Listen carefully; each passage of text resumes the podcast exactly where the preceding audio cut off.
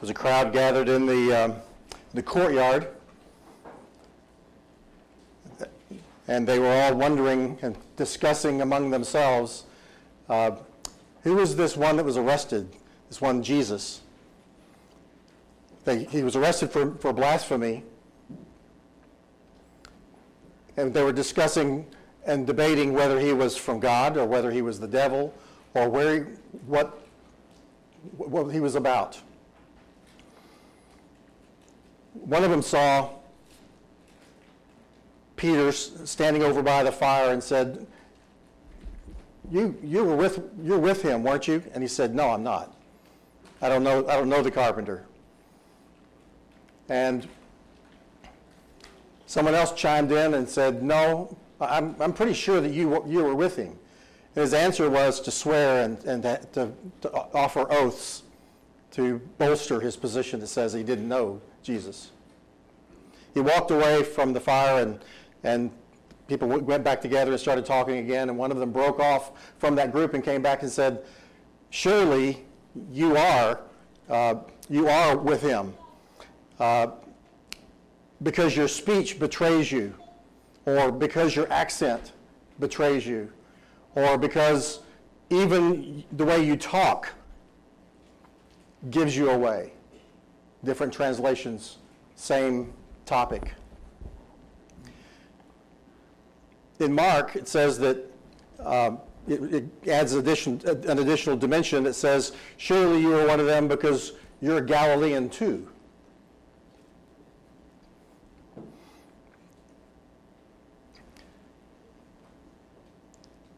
It wasn't his speech that was spiritual in nature. It wasn't that he was talking about or he was advocating or, or uh, preaching uh, what Jesus had been, had been doing throughout the entire number of years before. So it wasn't that he was espousing any doctrine or even talking about Jesus at all. He wasn't talking at all. He was watching, as all of them were, the, the scene of the, the preliminary court that was in the, the mezzanine just, up, uh, uh just above the, uh, the courtyard certainly him swearing did not make him aligned to Jesus. If anything, it made him more aligned to them than, uh, than anything else. But his country language, his, uh, the brogue in which he spoke, that is what betrayed him. There's a place in England uh, that is uh, fairly unique uh, there's a, it's, the name of the, of the city is, uh, it's Cockney. And you are, you are in, you are someone from Cockney if you are within three miles of that city. Because three miles away is how far you, you have to be. After three miles, you can't hear the church bells ring. And that's, that's the definition of people who are from Cockney that's not nearly as interesting as the fact that the way that they talk is really, really different. They are not the lyrical, um, really uh, impressive uh, sound of a, of, a, of a gentle English accent. They have a harsh, hard edge to what they to, to the way that they, they they speak. They speak in terms that just defy logic. If you're not from Cockney you don't understand when someone says, well, Bob's your uncle, that that means uh, we're on the right track. They have words that they put together in a way that nobody else in, in the UK uses. So it's really easy for people to understand where they're from because basically they butcher the language in a very unique way. We have, we have places like that here in, in the States it's, it's pretty easy for us to understand when someone has a Cajun accent. We, we can find that pretty easily. Um, the Galileans did that with the, with, the Hebrew, with the Greek language. People in Jerusalem spoke the same language that the people from Galilee did. But the people in Jerusalem spoke with certain precision and carefulness and accuracy uh, that, the, uh, that more Uh, it just was the nature of the culture in Jerusalem. So when someone from Galilee shows up, it's easy to see they're not from Jerusalem. It's easy to identify they're from Galilee. And so the thing that, that, that, that um, uh, revealed Peter for who he was is that he talked like a Galilean.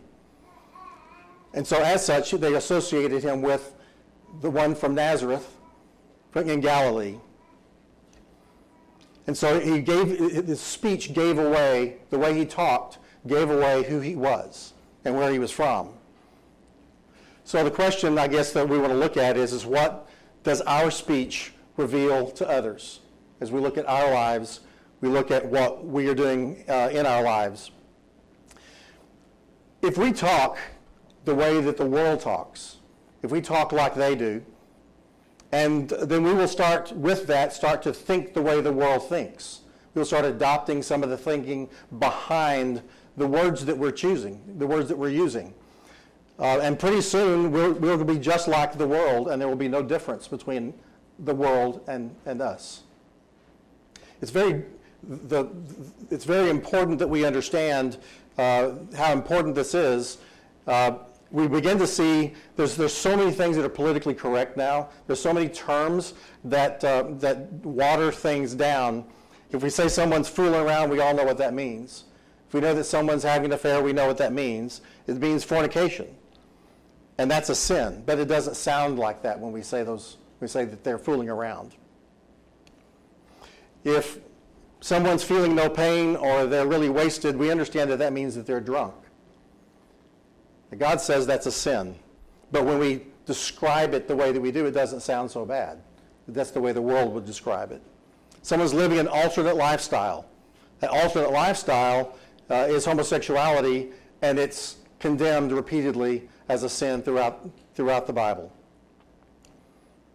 We, um, we have to understand that using cute and colorful uh, phrases to make sin sound more acceptable is the way that the world will, will infiltrate us and is the first step for us to begin to accept that it's not a sin.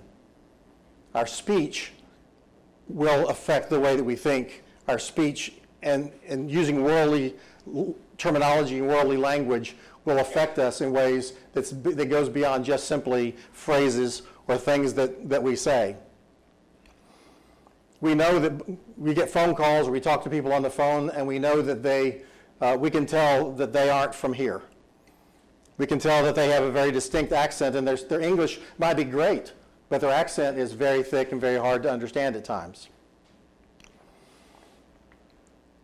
When we, um, we worshiped at a previous congregation, and there was, uh, there was one of the members that was as simple uh, as, as you could imagine. He was not at all um, educated. He was not uh, he was not overly refined. He was just a simple man that was very devout, devoted, devout, devout and devoted. Get that backwards. But you could tell that who he was by the way he spoke. A few pews away was someone that was a doctor who had photographic memory, who had the ability of speaking on any topic that you want to talk that you want to talk about. Very educated, and had the ability of being very refined at times. This isn't something necessarily that one was better than the other. In fact, uh, those characteristics I've described are just unique to the person. But by listening to someone as they speak, we can get an indication about their background. We can get an indication about who they are. We can get an indication about uh, what's, how, where this person fits in the, in the structure of society if you want if you want to have a good conversation with dad, all you have to do is ask him about hunting and dogs. And you'll be you'll be there talking to him for an hour or listen to him for an hour because that's something that dad really enjoys and has always enjoyed uh, doing in his life. Most of you know you don't want to bring up photography to me because I'll talk your ear off. You can tell what's important to people by what they by what they talk about.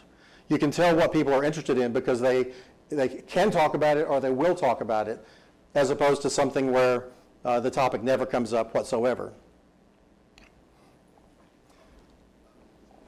But from a spiritual basis, the way we speak will, will portray to people who we really are. The true person, no matter how much we might try to, uh, to present a, uh, ourselves a certain way, or we may think that we are conducting ourselves a certain way, uh, our speech will tell you who we really are. People who observe us. Have you ever had anybody that you've never talked to about religious things? You never talked about um, about being a Christian. You never talked about the Bible. You've never talked about anything along that line, and yet they knew that you were a Christian. They may not know anything about what you believe, but they knew that there was something about you that's religious, and there's something about you that's principled. And it's not because you told them. It's not because they asked. It's because they could just see who you are. The way that we speak also can convey how we're doing, the barometer, so to speak, of what our spiritual condition is. We can tell by, by, by the way we talk, by the way other people talk, and we listen, we can see if they're really despondent. We can see if they're really just uh, low, they're just almost, they're running on fumes. They're just low on energy, low on, on their, their strength, and they're kind of holding on by their fingernails. And we can tell when someone is excited and they're strong and they're, uh, everything about them is vibrant and they're very enthusiastic about things that are about our Savior and about our, our promise that we have through Him. We can tell just by listening.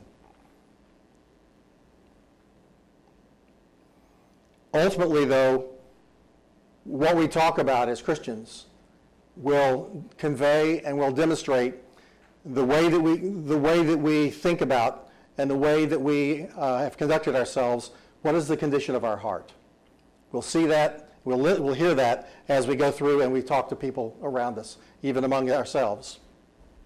Jesus said, A good man out of the good treasure of his heart brings forth good, and an evil man out of the evil treasures of his heart brings forth evil. For out of the abundance of his heart, of the heart, his mouth speaks. Wherever we, we put our treasure, whether it's on the good things, we will speak about things in a way that is good. If, we are if, if, if evil reigns in our life, then our speech will convey that also. It's out of that treasure, it's out of that abundance that fills up our heart that we will convey and we will speak, not based upon uh, the, because the, the words that we choose, but because of the heart and the heart behind it and how, how we're thinking and what's important to us. The way that we speak and what we say reveals a great deal about, uh, about our Christian character or the lack thereof. It's not simply about choosing your words carefully because you're, you're uh, trying to, uh, to present something that's planned. Uh, it, we, we convey who we are, uh, and what's important for us to, to look at, and my point in this, this morning, is for us to, to see what does our speech say about us? What do we convey as we speak and as we talk with, with, with uh, our brethren? Part of what the reading was this morning uh, in James 3, starting in verse 6. And the tongue is a fire, and the very world of iniquity. The tongue is set among our members uh, as that which defiles the entire body and sets on fire the course of our life and is set on fire by hell. For every species uh, of beasts and birds and reptiles and, and creatures of the sea is tamed and has been tamed by the human race. But no one can tame the tongue.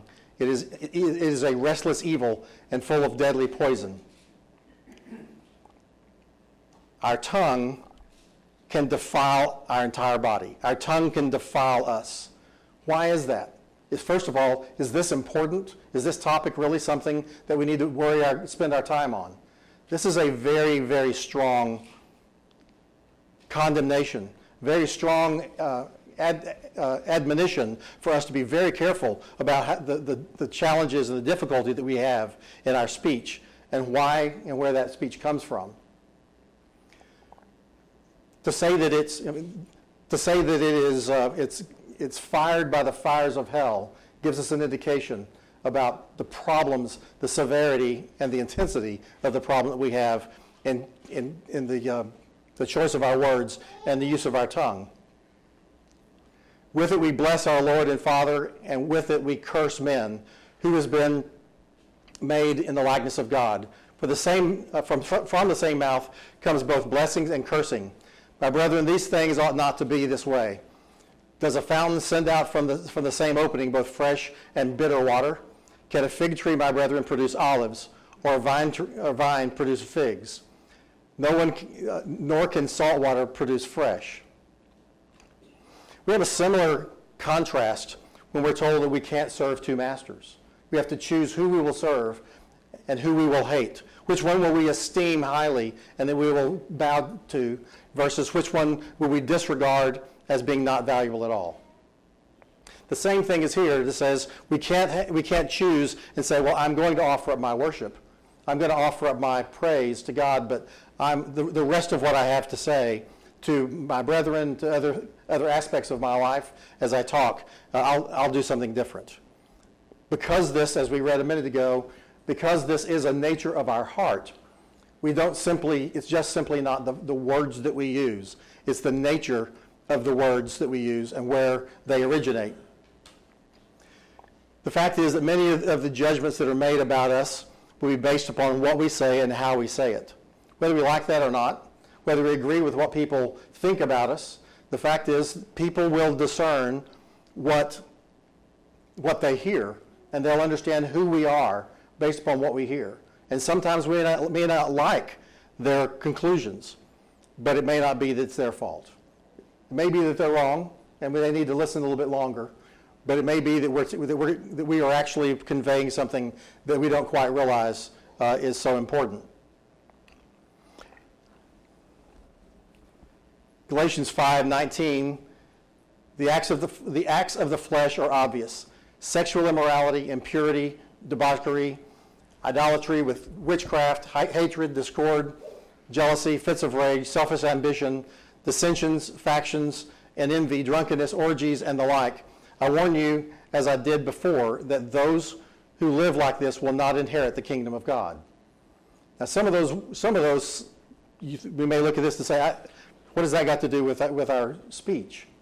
Well, the fact is, is that hatred is something that you will express. All of these things that I highlighted here are all things that, these are actions that involve our speech. They are, they are expressed as explicitly.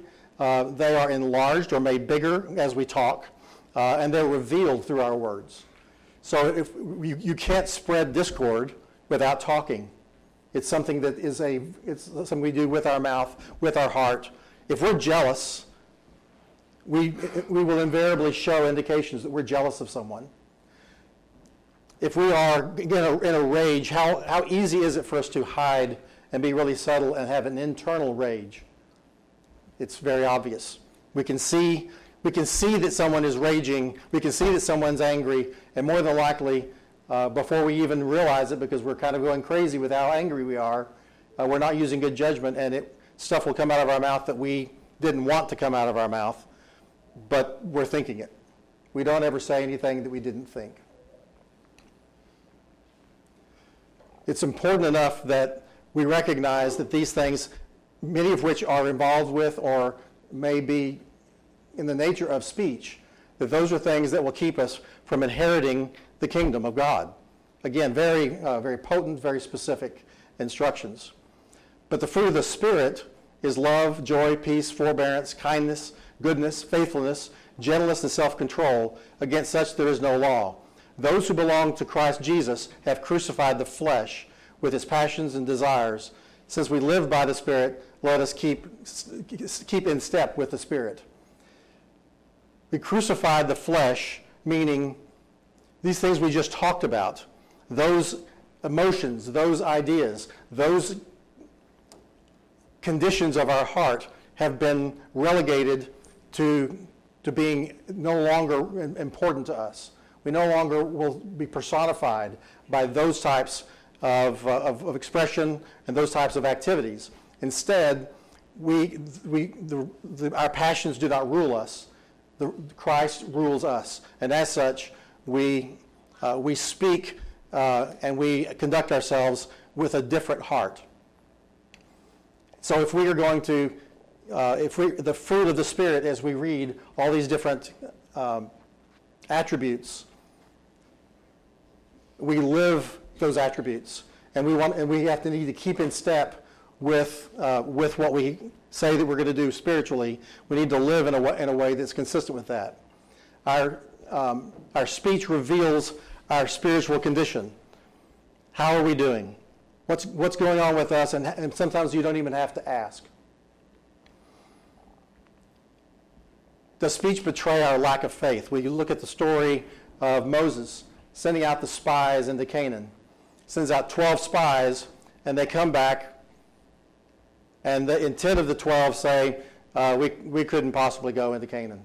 We can't do that. The people are really strong. The cities are large. They've got big fortifications and walls around them. We'd never be able to, to take them. And not, not only that, they're giants. They ran into three different clans of giants. These are the people that, uh, that Goliath descended from. Goliath, who was seven or eight feet tall. And the, the, the reaction of the spies was, we felt like grasshoppers. They understood. They understood why they were going. They weren't sent to say, should we, uh, should we actually go to take the land? They were just supposed to spy it out and, and look to see what was there. They understood the promises that this was the promised land. They understood what God had promised. And yet, because they were, they didn't believe, because they didn't have faith, uh, they were unwilling to claim the promises that, we, uh, that, they were, that, that they were given. And so they concluded that they couldn't conquer, that the Israelites couldn't conquer uh, Canaan by themselves. Of course, God never said that they were supposed to conquer Canaan by themselves. But they looked at it purely, not through the eyes of faith, but they looked at it from their, their own abilities and from a temporal basis. But our speech can reveal um, our faith. On the other side, we have two of the spies that when Caleb came back, before almost before anybody could say anything, it seems, he blurts out, "This is going this is great. We need to go in and take this land. This is this is exactly what I was hoping for." In so many words. And then it's refuting that that then the 10 spies say, no, no, no, we can't do that. We saw the land ourselves, and it's very good. If we obey the Lord, he will surely give us that land rich with milk and honey. They brought back as an example a, a cluster of grapes. And the cluster of grapes was so big that they used a stick and had two people carry it. It was so amazing of people who were coming out of the desert to find such lush and fertile and uh, amazing place to be after, after being in the desert to see this, this promised land is everything we could have hoped for. Caleb and Joshua believed that God was able. They, they did not see with their own eyes. They didn't see with their own abilities. They understood that God was going to lead them and God was going to reward them and God was going to deliver them. So their speech was proclaimed, their faith was proclaimed when they said, no, we have to go do this. If we do this, God will God will deliver us. Now, the people decided that they were going to listen to the 10 spies. And so God says, well, then you're going to wander in the desert. You then turn around and go the other way. They go, no, no, no, we're going to take the land. We, we, we're going to go in ourselves. And they tried to do that by themselves, and they were slaughtered. So they spent the next 40 years wandering around in the desert. But when they finally did uh, enter Canaan, it was a journey of miracles. The second time that God parted the water and, and, and piled it up was not, not the Red Sea, that was the first time. The second time was when uh, the Israelites were crossing Jordan. And the water piled up and flooded everything behind it. And so the priests and the people would walk in on dry ground, walk across the River Jordan. It was, and by the way, this was at flood stage. This wasn't this wasn't low uh, stream. So they witnessed, if they, if they were not alive then to see the, the miracle of the Red Sea, they saw it in Jordan. And they saw that, that, that they, as they came in, they saw that God was with them. And there was a, a, string of things, so many different aspects that was conveyed not only to them, but to the people of Canaan, that God was with them. They walked around Jericho they didn't, they didn't put on a, a siege. They didn't go to battle.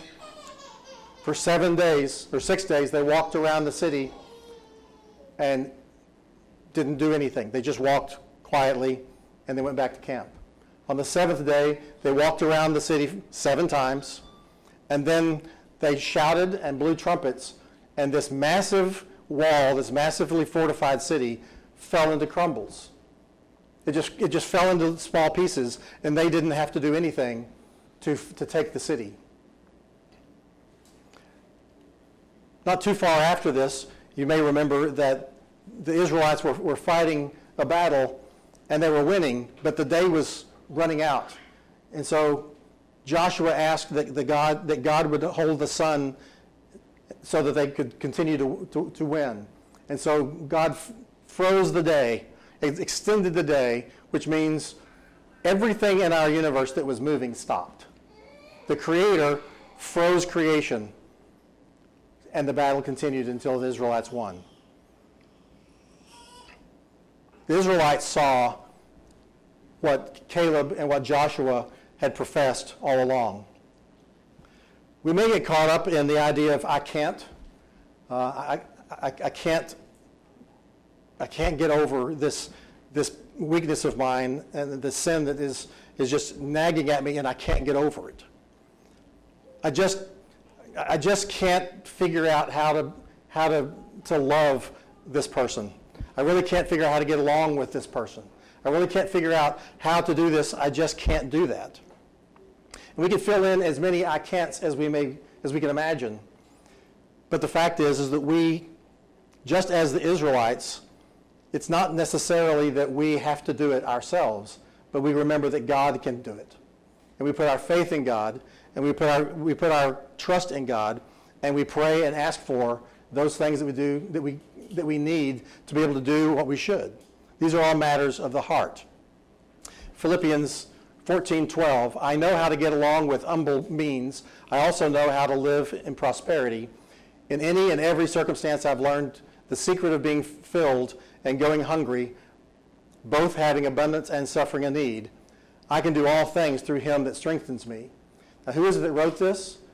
Remember this is the this is the one that this is uh, Paul who has the the the, uh, the affliction of the flesh and he prayed three times that it was taken away, whatever it was. And God said no three times. But he gave him the strength to bear it. We, we, we look at our, we may find ourselves to be discouraged. We may find ourselves to be um, weak in our strength and in our heart. And our, and our words may betray that. But only because we've taken our eye off of who will convey our, our uh, our, our salvation? Who will bring us victory? We have to understand that God and his strength is more than, than able.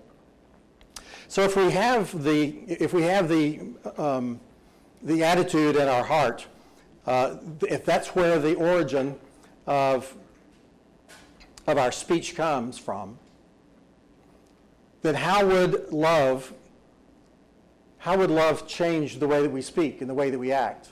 if we have our heart right.